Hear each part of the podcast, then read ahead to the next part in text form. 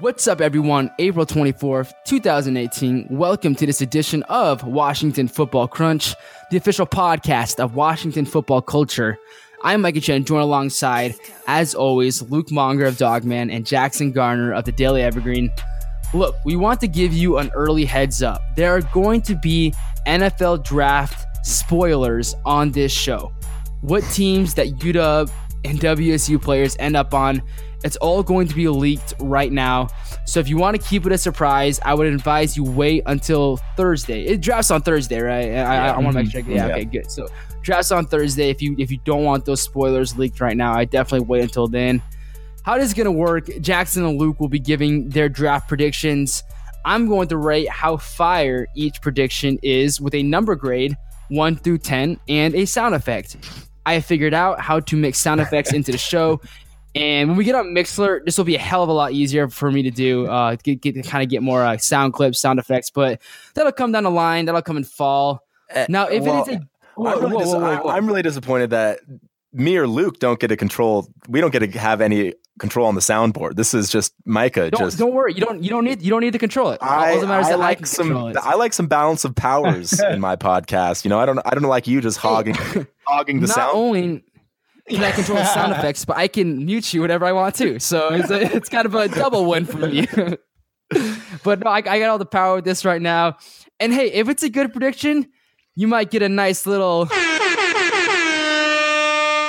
If it's uh if it's uh like a really really good prediction, you could get a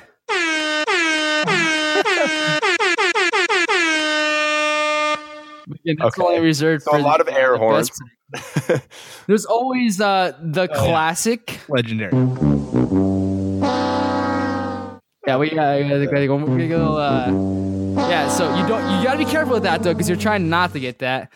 Uh, we have a clown horn just in case. What for? What for? But uh, just in case we need a clown horn. Just a yeah. classic, a classic sound. You can't not have that sound in, on a soundboard. It's recognizable worldwide. Like any type of sound effect for it, you're gonna have the clown horn. And if a prediction is so fire that we need to alert the government.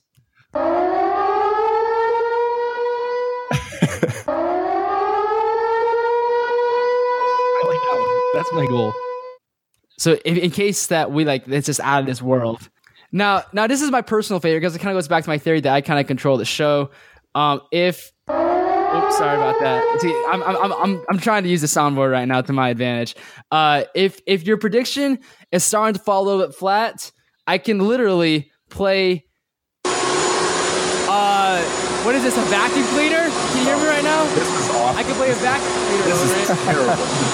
it, it can drown you and I can basically just start to drown you out. So that, that, that, that needs, prediction. That's, that needs to be like five seconds shorter. no, we we I'll play it for thirty seconds if, if I'm not liking where you're going with your with your uh, with your take right now. But nonetheless, that's our sound effect bar. We got some more coming up. I'll, I'll leave some surprise in there as well. Yep. Uh, let's get into the first player on our board. It's the probably the biggest name coming out of state of Washington. It is Vita Vea, UW defensive tackle. Chris Petersen said that he's going to go to Dallas with Vita Vea. He's going to be there on draft day. And we know that Vita Vea is going in the first round. But the question is, where in the first round do you think he's going to go, Luke? Yeah. So I think Vita Vea, I, have I've seen him going 11th to the Dolphins, 13th to, gosh, who's going 13? Uh, the Washington Redskins, and I've seen 19th to the Cowboys. I, my personal take is I would be just absolutely shocked if he made it out of the top 10. And maybe I'm drinking the, the Vita Vea Kool Aid a little bit, but you know, you, you think of Vita, and uh, I think there's a little bit of a misperception of him just because of his size. At 6'4, 347 pounds. I think you kind of bottle him in as an interior defensive lineman that is a two down kind of guy that can really clog up some lanes and stuff like that. Uh, but Vita at UW played both the nose, three tech, and five tech at almost like a pretty, almost like even third split for those. And uh, he was also by far, according to Pro Football Focus, the best pass rusher on Washington's team, and it wasn't even close. So I think he's a guy that's a three down player, an immediate impact player. There are several players uh, in the top 10 that I've seen are looking for defensive linemen. You look at a team like Tampa Bay that lost one of uh, their starting defensive tackles. That's Chris Baker. He started 15 games last year. He visited Oakland. Oakland is another team that apparently is in kind of the market for a defensive tackle. Uh, so my, I guess my bold prediction is he's going seven to Tampa Bay. Swag. No, I feel I it, like man. It. Going to going to Florida Gonna be uh gonna be a top seven pick, and you think it's gonna go into a seventh overall to Tampa Bay Buccaneers. Um, it's a little bit, you know, you, you won't get a chance to see him very much because, uh, you know, Seattle doesn't really play Tampa very much. But uh, nonetheless, I mean, that is that is a bold prediction, and it's it's uh it's it's not something that you would predict just being safe. You know, say, oh, he's going to be a top 15 pick. No, he's going to go number seven. But let's go to WSU's most featured player, Luke Falk. Now, first thing I want to say about Luke Falk is that this guy is not an underdog. Okay, third or fourth mm. round. That's that's where I project him to go. That like, there's no shame okay. in that. Like, there's nothing okay. wrong with well, third or fourth no. pick. Well, here's where it's tricky, and here here's because just the drafting of the quarterback position, and, and this is why me the situation I'm being put in is there's really a no win situation here because how quarterbacks get drafted are in waves. And there's essentially the first tier of quarterbacks, and there's the second tier of quarterbacks. What's tricky is a lot of people have Luke Falk at the end of the first or the beginning of the second. So really, Which makes him you know, a third or fourth round pick. Nothing wrong with that. Well, not necessarily because, and here I'll show you what I mean because I, I looked at some of the other guys who I kind of put in the same category. Um, and this is from last year's draft alone, if I can pull this up.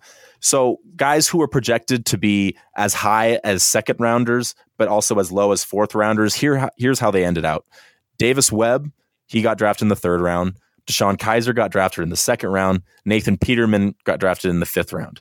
Also, another guy in 2016 who looked a lot like, who very similar situation to Falk, Connor Cook, he went in the fourth round. So I'm getting put in a bad situation here, ha- having to try and decide when this quarterback wave is going to go. But considering how much, you know, the Patriots ha- have shown interest in him, and I think there's a number of teams. I've also heard stuff that, you know, uh, a team, you know, kind of in in the north, kind of in NFC, AFC North probably not going to be the best fit for him playing in, in the cold weather. He's more of a, a, dome quarterback. But I'm looking in the third round here, and I am liking. I'm liking New Orleans at 91. No 91st way. overall New pick. Because I was thinking Arizona Cardinals. I've been taking a, a deep look into him right now. Uh, the Miami Dolphins have kind of factored him into their plans as well. But you're yeah. thinking the New Orleans Saints are going to one that's going to take the shot with him. I think so. I think uh, Arizona at 79 that's just that's going to be a little bit of a reach for them. And, and see again that may not be a reach if other guys you know in that you know this is going to depend heavily on where Lamar Jackson gets drafted. If you see Lamar Jackson go Luke Falk could be next. So like you got to take that prediction with a little bit of a grain of salt and, and quarterbacks start flying off the board you know someone's someone's going to take him. Very very Well, no, I'm, I'm, I'm just saying, man. Like you're, you're, you're saying, take it with a grain of salt. Uh, and you had man. I was about to alert the government because I, I, thought that you know that was a huge prediction saying that he's gonna go to New Orleans Saints. But you saying there's too much variation to know for sure. Uh, but let's look at um. Okay, we talked about the two biggest names, and now we got to talk about a name that we thought was gonna be big. Um, we thought was gonna be here, and that's Azeem Victor. Yeah, I think there is a chance uh, that he, like you said, doesn't get drafted. I think there's a lot of risk associated with Azeem Victor because there's a lot of unknown just because he missed essentially 2016 and onward uh, in November, obviously, when he broke his leg against USC for UW. Uh, he saw limited playing time the next season. He obviously missed the remainder of that season. And uh, so you never really got to see fully how he responded from that injury. And uh, yeah, so limited playing time. He got in trouble off the field twice in the course of like six months for the UW, uh, which is something that was uncharacteristic of a guy who started a charity, Azeem's Dream, where he would uh, raise, I guess, money to get supplies and uh, help kind of underprivileged students in the LA area, which is where he's from, uh, to kind of like achieve academic success. Because he was kind of a he was kind of a, a, long shot story of a kid who kind of struggled in high school and then went on to becoming a UW graduate in four years. So he, he was trying to help other people achieve that dream. So obviously he has that good off the field side to him, but that bad off the field side to him kind of came out and probably raised some question marks. I don't think anyone who knows Azim would uh, have any problem like going to bat for him and, and being an advocate for him, saying that he is obviously a stand up and great person. But I think that off the field issue will be a concern. And then going onward, like I said, there wasn't a lot of tape that he put out last year. He was kind of buried in the depth chart by the time that he was back. Uh, from his suspension behind guys like Ben Burr-Kirven, Keishawn Bierria, DJ Beavers, and even guys like Brandon Wellington. And uh, so then the combine, I think, was really where uh, like he had an opportunity to really prove himself as that physical freak that people were expecting. And it, it wasn't like he had a bad combine at all. He ran a 4.72, which is pretty impressive for an inside linebacker, 32 and a half inch uh, vertical jump, almost a 10 foot broad jump, showing that he's a great athlete, but it wasn't kind of those off the charts numbers you were expecting from the physical freak Azeem Victor was showing himself to be during his sophomore season and the beginning half of his junior season. I think that he's a guy who could make a roster just for his special teams, what he brings to the table in that regard. And I think that his size, obviously at 230 pounds, he's a thumper in the middle, and I think he could develop into a reliable player. But I think there are just a few question marks that could end up pushing him kind of out the back of the draft into the seventh round or even into the undrafted range. Now that's not on you, Luke. That's just uh, his career trajectory right now.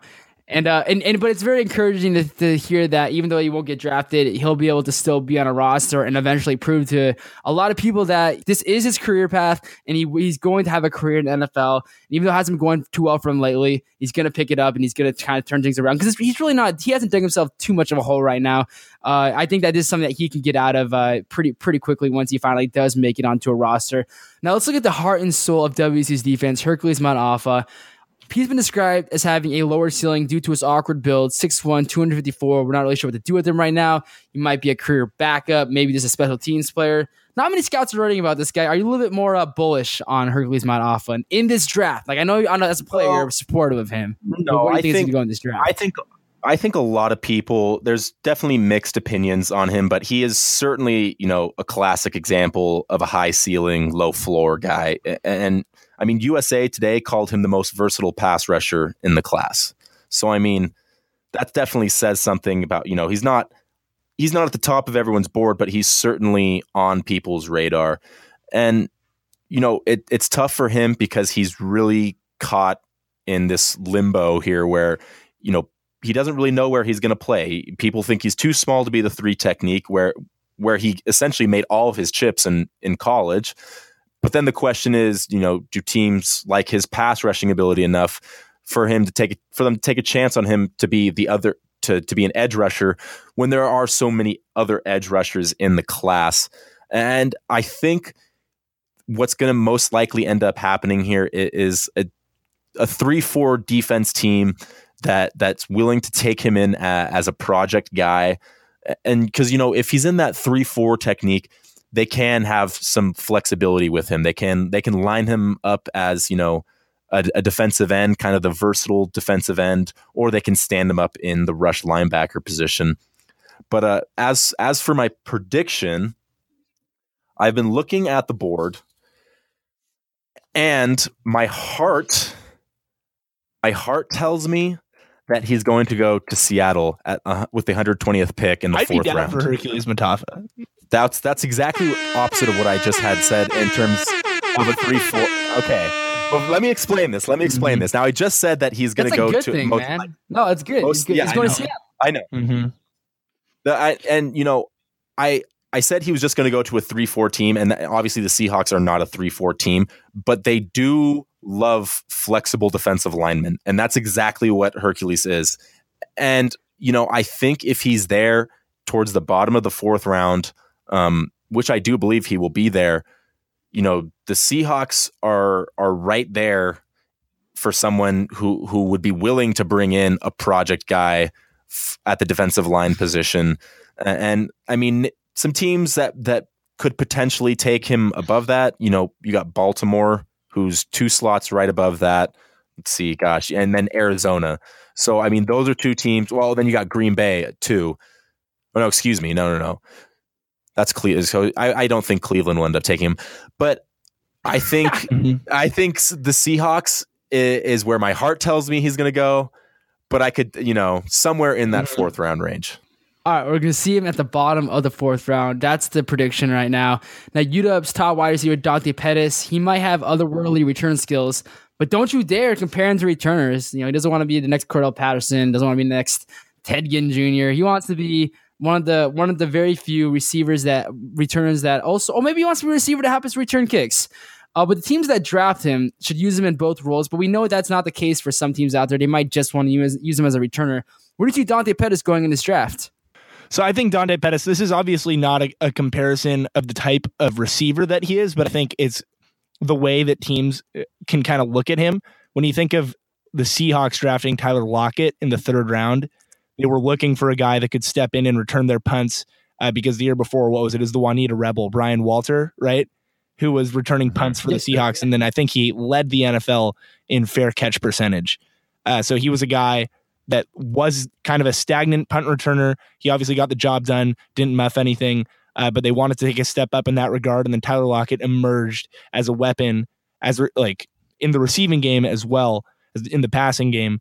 Uh, I can see Dante Pettis kind of being that kind of guy. I don't think just based off of his performance last year. Obviously, two years ago he had a fantastic year, uh, but last year uh, stepping into that number one role without the kind of support of John Ross and the attention that John Ross requires, his numbers did go down substantially. I think that some teams might be concerned about that when they're trying to address a heavy need at receiver. However, I could see a team that needs to kind of address a punt return situation and needs receiver depth as well. I think Dante Pettis could kind of slot into that role. So I have two teams in mind here. Um, and so first, I'm going to say 92nd, kind of back of the third round to the Pittsburgh Steelers. Uh, the Pittsburgh Steelers, there are two reasons that I think this makes sense. Obviously, uh, they have a very top heavy and impressive receiver group. They have Antonio Brown, Martavis Bryant, and Juju Smith Schuster. Each of those guys uh, had 600 or more yards receiving last year uh, and combined for 19 touchdowns. It's an impressive group, no doubt. Uh, and then Eli Rogers was next in targets with 36 targets. That's like two a game. And then after that, you have Justin Hunter with 10 and then like Darrius Heyward-Bey with three, right? So this is a group without much depth. And then you look, their kick returners were Eli Rogers and then Antonio Brown. Antonio Brown is a dynamic player, obviously. That might kind of be like, then why would they need uh, yeah, exactly. It's like, why would they need a punt returner? Well, you look at his punt return numbers over his career. In 2013, he returned 32 punts, and then 30 the next year, and then 22, and then 15, and then 11. And then his yards per return went from 12.8 to 10.6 to 9.6 to 9.3 to 5.5. And a lot of that has to do with the fact that his return numbers are going Jeez, down. if you aren't returning as many kicks, you're obviously not as likely to kind of get that one like 75 yard touchdown run to help that average.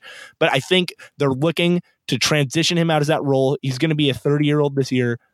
Uh, I think that Dante Pettis could step in and be an explosive punt returner and then be kind of that fourth receiver for an already established offense and enjoy some success in that role. I'll give that a nine and a half out of ten because Pittsburgh. It's got a it's got a swagger to it, and I think Dante Pettis would fit that culture very much so in the high power offense. Now, the WSU offensive line has one player coming out of it right now, Cole Madison. He's been linked with the Cowboys, Packers, and has even visited the Seahawks. Visited the Seahawks. He is seen as a sneaky immediate starter. So maybe you know your first three options weren't there, but all of a sudden Cole Madison's still on the board. You know, mid to late rounds.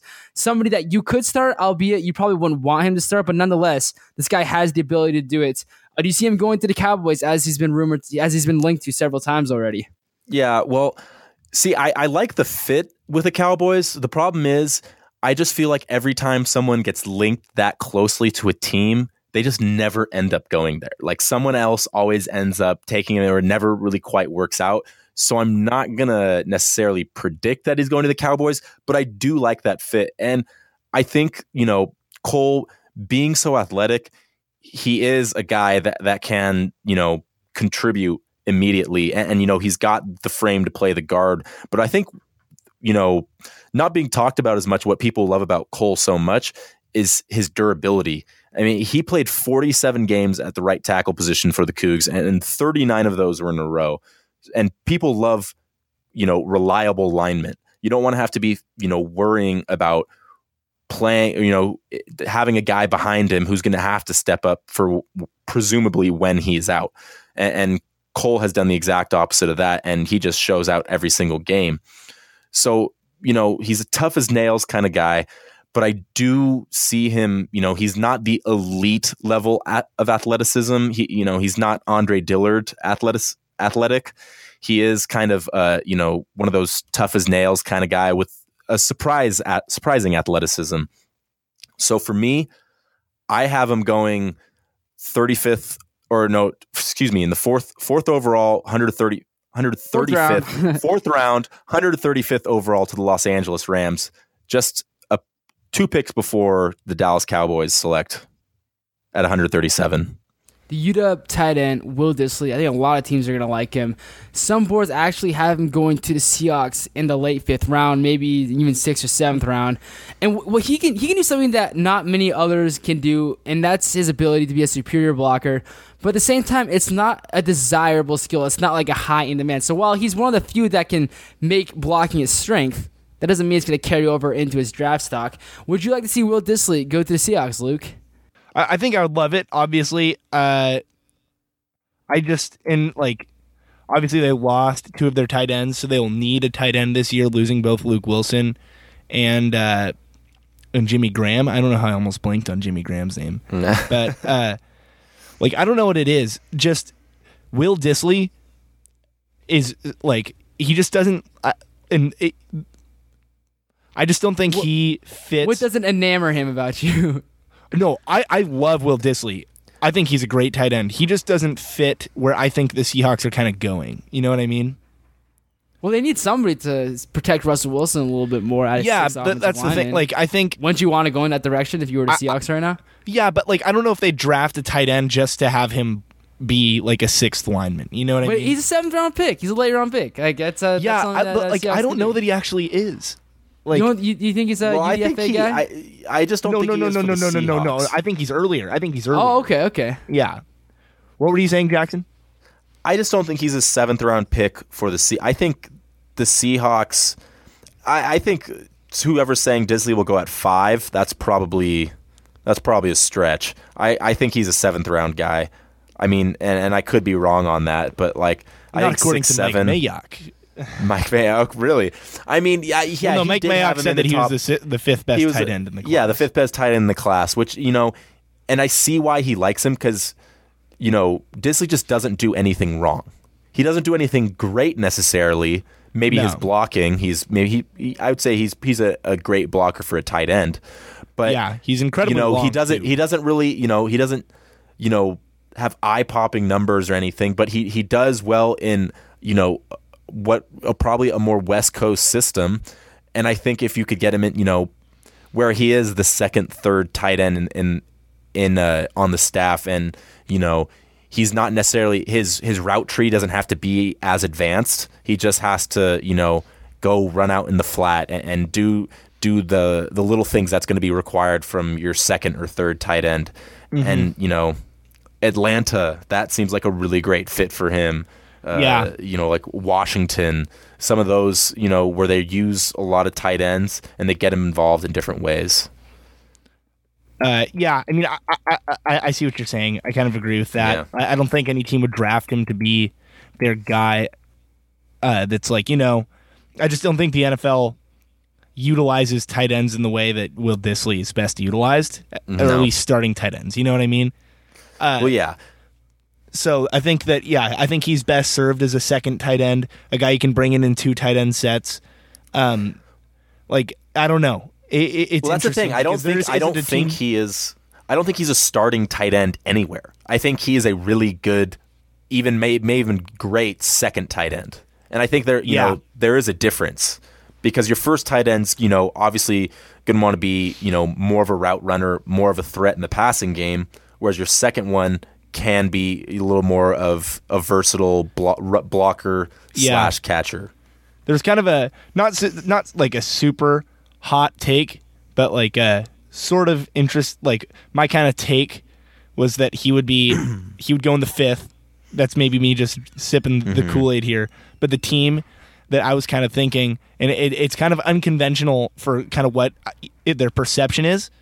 Uh, but the Lions, and they are a team. Okay. They are a team that also lost two tight ends, Eric Ebron and Darren Fells. Both went uh, their own way, uh, signing with uh, with uh, I guess the Colts and the Browns, respectively. Um, so they're they're team. They they did bring in Luke Wilson, but I think that losing two tight ends, you're kind of looking for that second guy. I think Will Dissly is a guy who could obviously help in the run game. The Lions aren't a team that is necessarily known for running the ball, but they did bring in LeGarrette Blunt this offseason. Yeah, they're trying. They, they've to been trying for a few which- years now. Yeah. That, and that leads me to believe that they might be tired of slinging the ball all over the field with Matt Stafford and just throwing balls up to Marvin Jones. So I think that like that, that was just kind of my take, but it, w- it wasn't a super educated one as much of like a hmm this seems interesting. Maybe they're trying to run the ball more and Will Dissly, and they don't have a sixth round pick, so that helps me justify Will Dissly going in the fifth. But uh, let's look at the next WSU player on our list right here, Tavares Martin Jr. Very unimpressive showing at the combine. He ran a miserable 4.840. And the locker room blues are killing him. You look at every scouting report, the first weakness that's listed is that he is a locker room headache. He hasn't been able to shake that label, and undeservedly, uh, deservedly so that he still has it. Tavares Martin Jr. Will teams even give him a shot as an undrafted free agent? That's a good question. Um, and, and you know, there has been little to no talk about uh, Tavares Martin Jr., uh, which leads me to believe that he won't get picked up. But I don't know. You know, it, it's like a tough situation. It's like how much does Tavares Martin want it? You know, you you see what he did at at the draft or the draft combine. You know, running a four eight like you don't really get the sense that Tavares Martin Jr. wants it that much. So like, are, are there is there going to be a team that wants to go and, and take a chance on someone who's known to be you know a locker room headache? Like that's not the kind of guy you want to go take a chance on. Like you want if you're going to go take a chance on a, a a guy who has you know locker room issues, you want that guy to be uh, you know a freak on the field that's not what Tavares Martin. You know, he's a lengthy receiver who's probably going to struggle against more physical cornerbacks in the NFL. Um, doesn't have a, a very impressive route tree. Um, you know, there there are too many knocks on Tavares Martin Jr. for anyone to for. This is me personally. I don't know. Maybe there are teams that that uh, are interested in him, but if they are, you know, we haven't heard about it. Um, so I don't see it. I don't see it happening, and I, I think you'd be pretty hard pressed to find someone who who is in Tavares Martin Jr.'s boat right now because it, it not- seems it's like not the role. Yeah, Yeah, it's not the role Yeah. of teams to play therapist right now. Tavares Martin Jr. sounds like somebody that's uh, a very immature. That's that's the word that's you definitely should be. yeah, and as. you know, well, he tried to he tried to kind of mend or kind of mend the bridges that he burned with Coach Leach. Um, I don't know how who, well who that said no to that? Was, wasn't it uh, Mike Leach that set the buzz off? Wasn't it? Uh, he didn't want to talk to him. yeah, I can't remember what exactly happened to what the conclusion of it was. But I mean, I could see that being more trying to save face for the draft. Yeah, it- opposed to a if, if- genuine- If something did happen, it was a very half-hearted effort. It didn't look like he was Yeah. like, "Oh, hey, you want to talk?" No, okay, like it's Yeah. uh, all right. It's. But let's let's try and get a little positivity in the room right now. We talked Coleman Shelton, featured UW offensive lineman. We roasted this guy for being a little bit undersized at the combine. Uh, but what do you think that he's going to fall in this draft? I think he's another. Uh, I think he's kind of an undrafted guy, which is unfortunate because, like, I love Coleman Shelton, and every Husky fan does love Lavon. Or I mean, what am I saying? Lavon Coleman, Coleman Shelton. They're both named Coleman in some regard. Both But, uh, offensive players. Yeah, exactly. Well, not, Coleman. not, not, not Coleman, not not Lavon. well, Coleman, it, it, if they'd come out in two te- or two back sets sometimes, but uh, Coleman is like. What's so fun about him is, I mean, just like his his career arc being a two star recruit out of high school, he comes in and over the course of five years at UW, he started at every position on the offensive line at least once. Uh, was a three year consistent starter for the Huskies. Uh, just a very very well liked and successful player at the University of Washington. Definitely a leader along the offensive line. He has like all the intangibles you could ever want, but the tangibles are what aren't super exciting for Lavon Coleman. He's like he's not unathletic by any stretch of the imagination, uh, but it's 6'3", 295. He's not very big. Yep, Uh, and if you look pounds. at any just sort of evaluation of the player that he is, it all comes down to the fact that like yeah, he's a good athlete and he can move, but like when it comes down to it, he's doesn't have the strength to be a one-on-one blocker. Uh, like can get overpowered at times. Like all these things, just essentially saying that he doesn't have the size or the strength to be a reliable NFL starter. And for that reason, I think that teams will pass on him. I think that he is a player that could make a roster just because of his positional versatility. Uh, he's a guy that could play. Uh, like it would be unlikely for a guy at six three to play tackle in the NFL in any capacity, but he could definitely play any of the interior offensive line positions, uh, which is why I think that he would be definitely like a priority free agent. I could even see him staying local, a team like the Seahawks, who you know in the past have been fine with tinkering with positions along the offensive line, uh, and, and are, are fond of guys who are positionally versatile. Justin Britt starts out as a right tackle for the Seahawks and ends up becoming their center.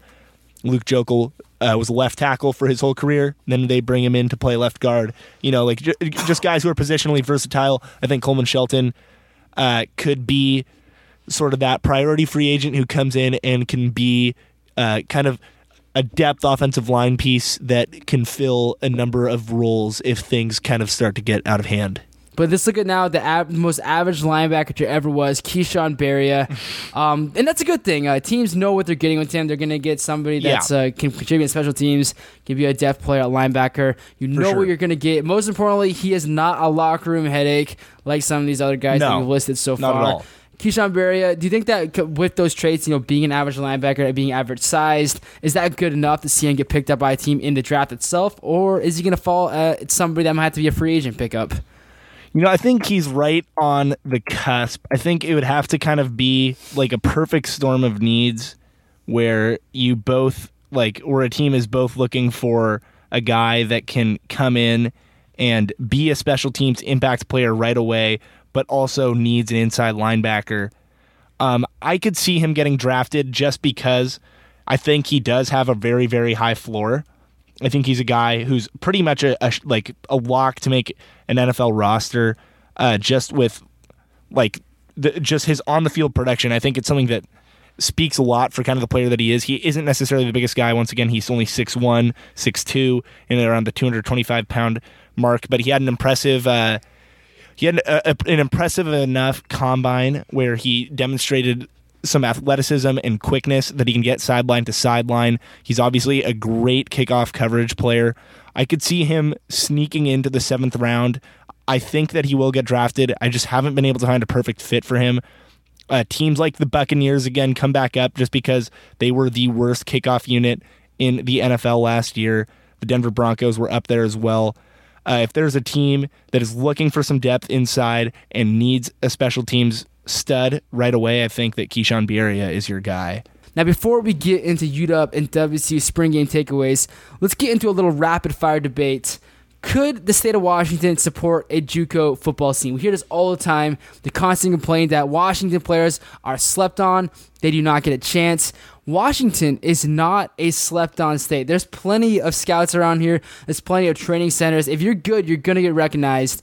And what might surprise you is that there aren't that many states with a thriving JUCO scene. You hear, oh, well, Washington doesn't have a JUCO scene, but everyone else does. There are actually only eight states with a full on junior college football scene. You got Texas, which is duh, like Texas is known for its football. Mississippi, I mean, we all saw Last Chance U. They also have a ton of JUCO football there. Minnesota, surprisingly, New York also has junior college football.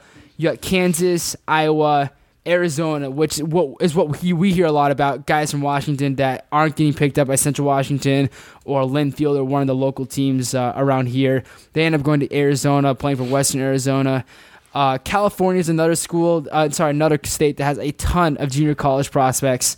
Then there are some states that have like two or three teams. North Dakota, South Dakota, they have a few apiece. And just to get to your point, or the the question of whether Washington mm-hmm. could support it, I think it could, but does it want like does it want to support that? I mean, I feel like we s- struggle enough supporting the Division twos, the Division one double A's.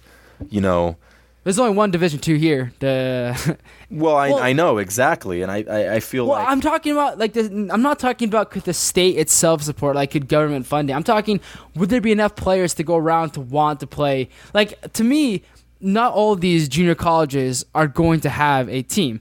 But if you listen to some of the mm-hmm. bigger ones like Bellevue, which by the way, they have a college football program there, but it's not affiliated with the college itself. So you could th- you could play for the Bellevue Bulldogs, but not go to Bellevue College. You could play for the Everett Red Raiders, but not go to Everett Community College. But those are mm-hmm. two teams that I think should have a. If, if they were to make a junior college team in the state of Washington, those should be the first two teams to be nominated.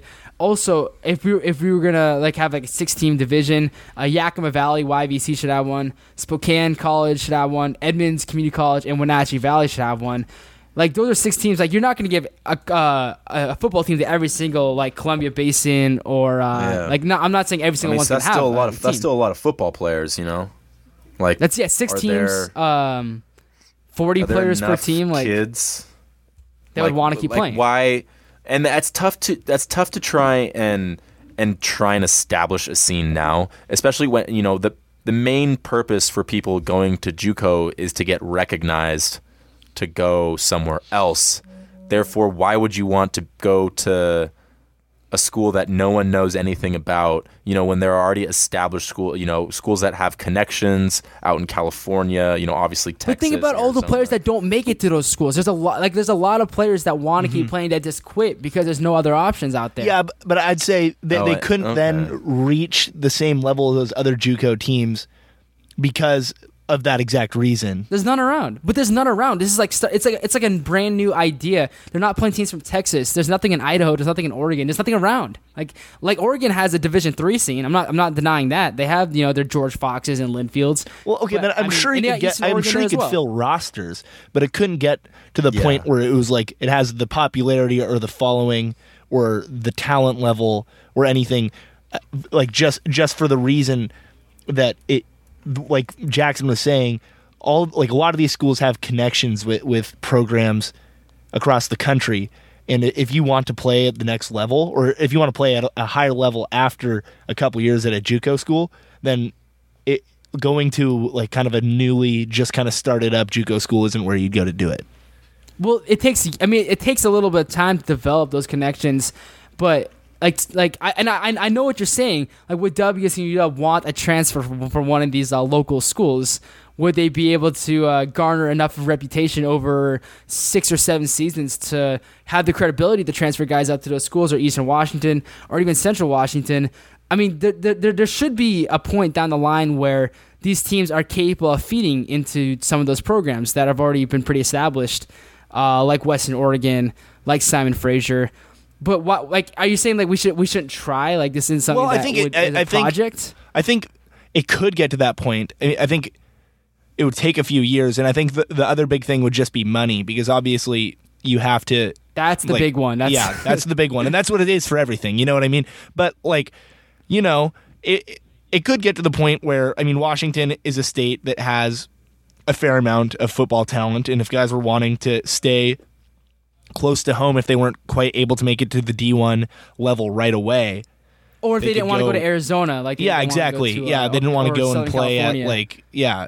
Redlands or Yeah, exactly. So I, I think it, it would just it would be getting enough money to finance scholarships and have facilities that can help players improve as much as they'd they want. like a weight room, including uh, you know, like, like shoulder pads, jerseys, helmets, like this stuff. If if it's if it's not through like how it is in high school, where you're literally just paying for all this equipment, where's the money coming from? Well, they're having a hard enough time just paying for the baseball program and the tennis program and uh, soccer. That uh, you you we we don't know where this money would come from. It, I don't know if it'd be donors or if the players have to contribute a little bit there.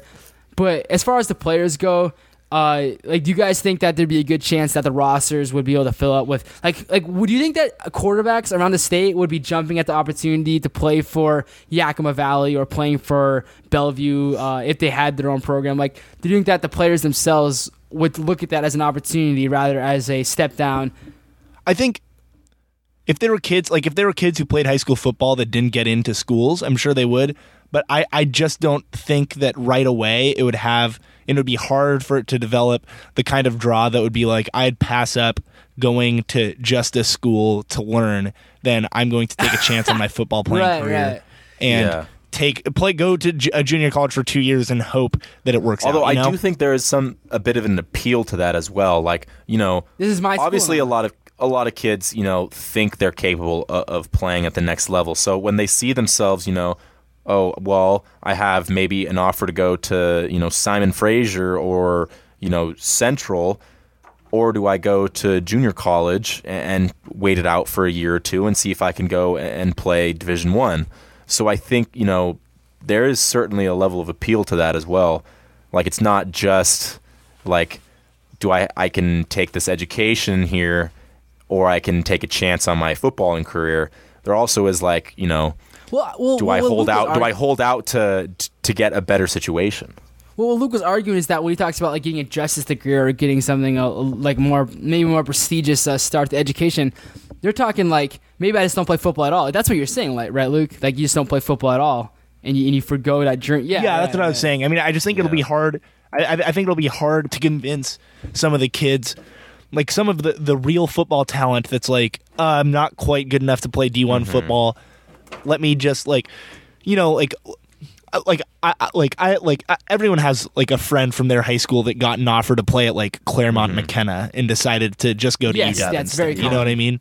Yeah. So it's like is there like I, I just don't think there's enough to get that kid to be like, oh, I could actually go to Bellevue or Everett and play two years of JUCO and then transfer to I think Wazoo. you're right. You know, Yeah. Well, it's I safe to with say that. it's uh it, it's it's very we're very far away from ever having a thriving JUCO scene. We might just want to leave the Texas and Mississippi uh, where that's kind of the, the expectations is you play football or you go home and you don't do anything with your life because football kind of defines how you were raised and uh, that's just not how Washington operates right now.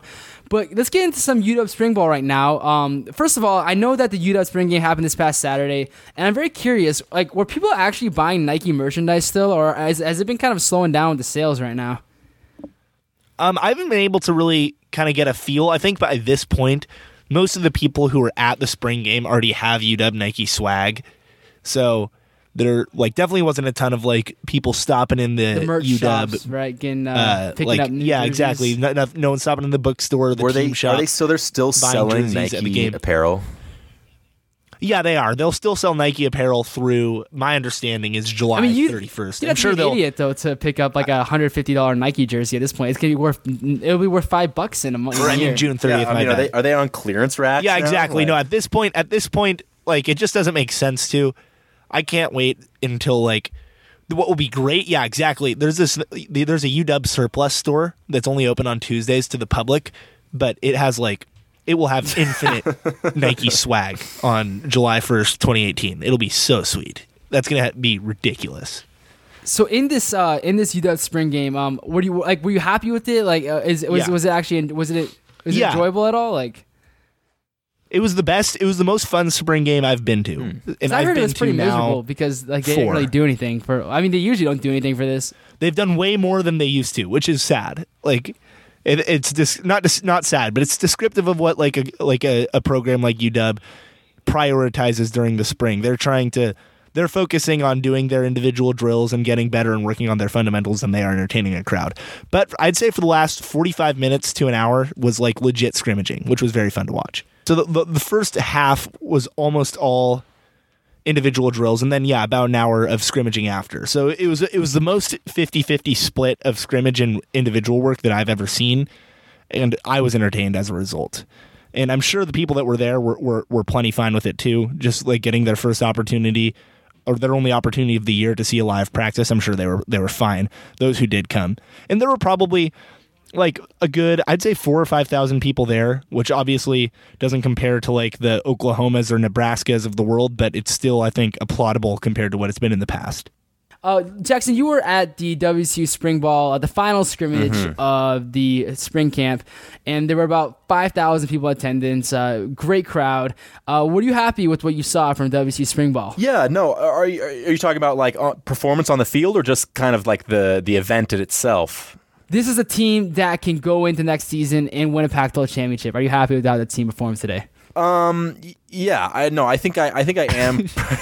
I'm. I'm pleased with how they performed. Uh. You know. Are they on track to win a Pac-12 championship? Uh. No. No. They're not.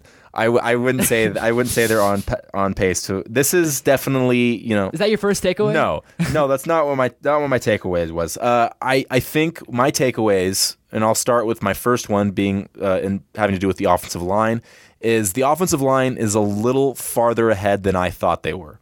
Um, they, That's yes, good. That's they good to hear. protected the quarter. They protected their quarterbacks really well, and because of it, you saw really big day from Trey Tinsley. Um, you saw Anthony Gordon managed the offense really well. Um, so you know you saw some you saw things that you like to see from those two guys as a result of that uh, offensive line playing so well. Uh, takeaway number two: the secondary not as put together as I might have thought they have been either. Uh, a lot of plays, you know, getting over their head, behind their backs. Um, and the the safety position for the Cougs has been a little bit of a question mark. Obviously, you have Jalen Thompson who who's going to lock down the strong safety position, but for that uh, for that free safety position, you know, Skylar Thomas uh, has been repping there. He's you know a smaller guy who can who can play the free safety, but also Dion Singleton, who who was a cornerback for for most of his career, um, a Chihuahua Chihuahua High School guy. Um, but he they've moved him out to safety, and, he he certainly looks more like a strong safety. But I wouldn't mind seeing him to play free safety alongside Jalen Thompson, uh, just a bigger body to to disrupt passes and, and kind of play the jump ball a little bit better because they they don't have a lot of size in the secondary. And I think, you know, just watching the way that Dezmon Patmon, and Dezmon Patmon is, is a particularly big receiver um, for anyone's standard. But uh, you know, he he bullied around some of the cornerbacks, um, particularly one play where Anthony Gordon literally just threw a, a ball a mile up in the air, uh, about 32 yards to Desmond Pat uh, Dezmon Patmon in the end zone, and uh, you know he just put his hands up and reached right over Marcus Strong, who you know uh, a good cornerback to his own right, but just you know wasn't big enough to be able to compete with Dezmon Patmon, who stands at 6'4", 220 pounds. Um, so got, got mossed pretty hard. Um, so I, you know, I'm interested to see what they do in the secondary. Yeah, I want to acknowledge uh, the people on social media saying that, oh, that nobody came to any of these games, WC spring game, UW spring game. Look, there's no shame in three or five thousand people coming Yeah. out to these uh, these spring scrimmages. I mean, what do you want to do? Do you want do you want the state of Washington to close the hiking trails, close the piers, force the Mariners to play on the road, play full tackle, just hit, beat the crap out of each other?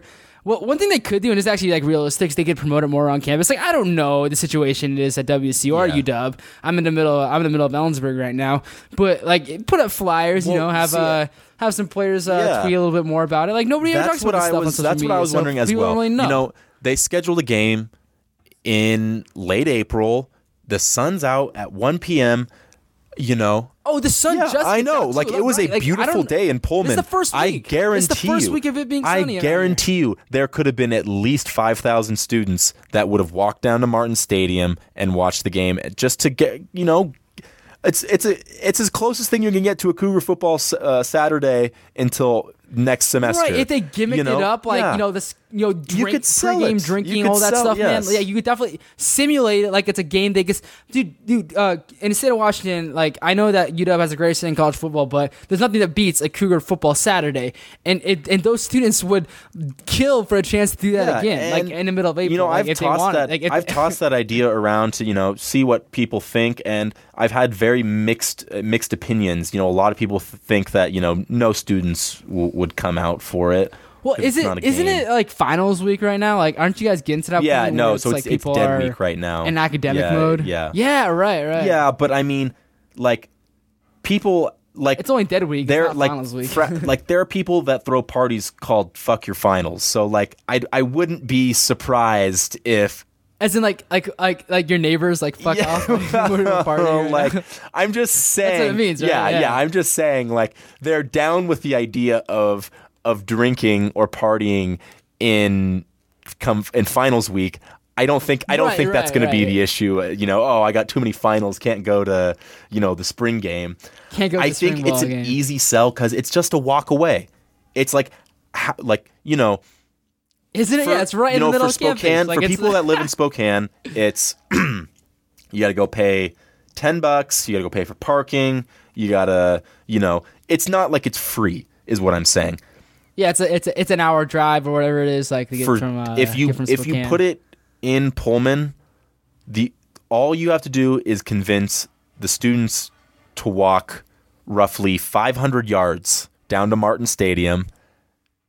And, and show up. That's all you got to do. You got to so, make it so I was unaware. I, I assumed that, I assumed it was at Martin Stadium. You're telling me that they, they played Oh, it. Yeah, was- they're right. They played in at- it was at Spokane, Joe, right? They, uh, Joe Albi.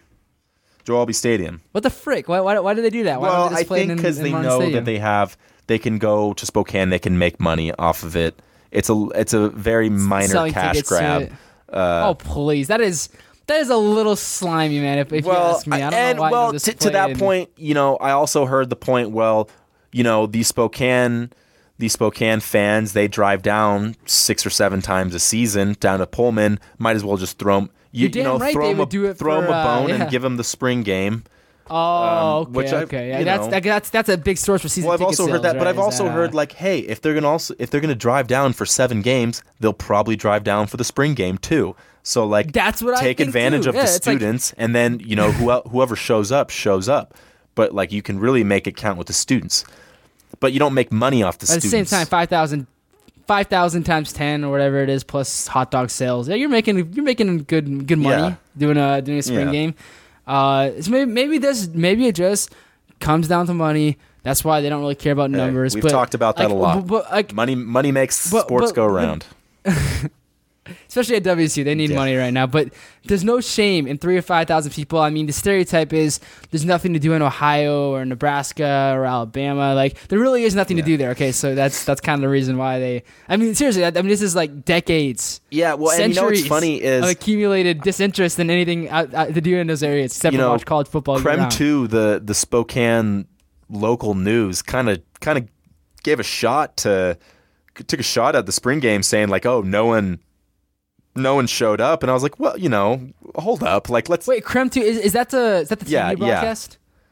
yeah." Oh, oh, what? And I was like, you you you broadcasting it right now? "Well, no, they no they uh, they did didn't they didn't the- broadcast it. They were just there covering it." Okay, But like, uh, it was it was broadcasted on Pac-12 okay, networks. okay. But uh, you know, it was like, well, you know, five thousand people uh, at a you know a game that's not being played like Doesn't in- count. Yeah, it doesn't, count, for anything. like that's I think that's pretty well. And they're you know they're posting all these pictures about you know empty Joe Al- Albi Stadium, which you know dude. Okay, Joe Albion Stadium probably holds like what thirty thousand. Yeah, it's not gonna look if five thousand people are there. It's gonna I look would, empty. Yeah, Like, I don't know like- how many it holds. And uh, well, the thing is, like, it's not like everyone was. Yeah, they had they had other 30,000, stuff. They had like this area. I, I think maybe for like season ticket holders that had like you know a barbecue going, and it was like standing area. So it's not like everyone was sitting too. Yeah, not everybody's in a stadium. Not everybody. Like, it was very- They're, uh, they're not.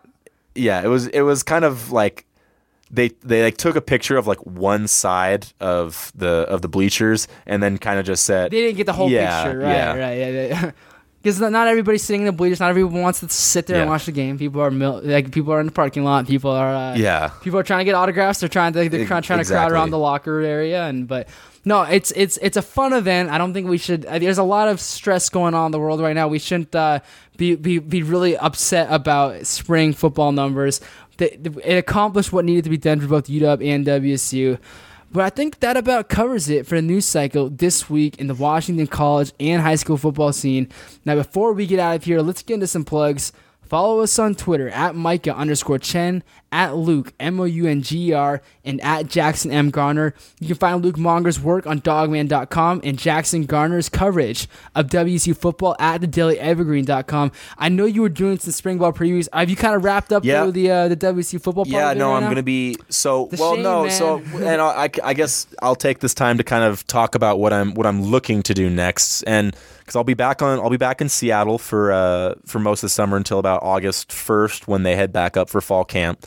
Um, so I'm I'm really going to try and take an opportunity to to look at some some Cougars on the west side, and, and you know there's a lot of football guys who haven't made it. I expect a lot of feature writing, you know, not as much uh, analysis, uh, a little more of maybe maybe more poetry, I guess. You know, a little more poetic from from my writing, but uh, you know, we'll we'll see what what, what happens and and who I can reach out to.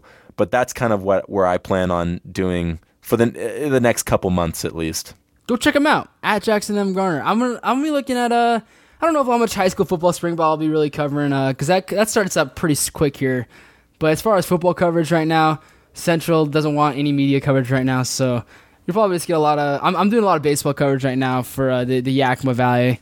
But if you have any questions about the Washington football scene, send us an email, micahchen at yahoo.com. Your next episode of Washington Football Crunch will be next Tuesday, May 1st. Thank you guys for listening to the show. Peace out, everyone.